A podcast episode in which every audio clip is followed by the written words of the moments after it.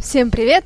И сегодня о флоре и фауне немножко, потому что этого добра тут звались. Днем ты весь такой блаженный, наблюдаешь за большими красивыми бабочками, скачущими по улице курями и цветными рыбками в пруду, а вечером, после того, как тобой активно закусят комарики, прячешься в свою палатку, она же большая кровать с балдахином, и пытаешься уснуть под аккомпанемент лягушачьих трелей, шуршание лапок ящериц и прочие неопознанные стрекотания. Про пауков, змей и мышей я лучше промолчу. А еще у нас появился кот, точнее кошка.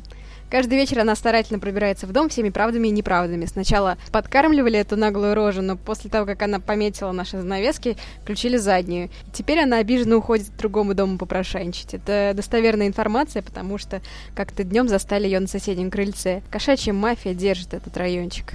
Говорят, она жила тут у каких-то канадцев пять лет, а потом они уехали. Грустная, конечно, история, но надо слышать эти ее требовательные мяу. Животные явный индикатор опасности. Если они начинают нервничать, то пора делать выводы.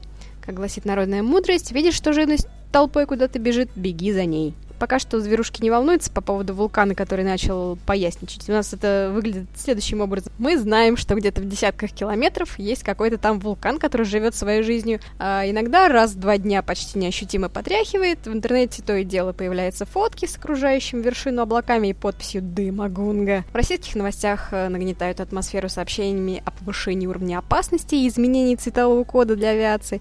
Индонезийские власти перестраховываются и эвакуируют все больше народу из все более обширной зоны вокруг вулкана. Мировые СМИ уже не гадают, будет извержение или нет, а просто начали гадать, когда. Туристы, планирующие приехать, атакуют местных вопросами о безопасности и рекомендациях.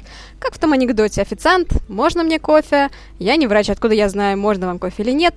Папа настаивает на том, чтобы мы подготовились к возможным последствиям извержения. Как-то вредные газы, пепел, землетрясение, цунами, всеобщая паника и хаос. А мы кушаем манго и тотально это все игнорируем, внимательно следя, следя за поведением нашего домашнего зоопарка. И сходимся во мнении, что это все последствия разлива нефти в Мексиканском заливе и прочей несносной человеческой деятельности. Такие дела.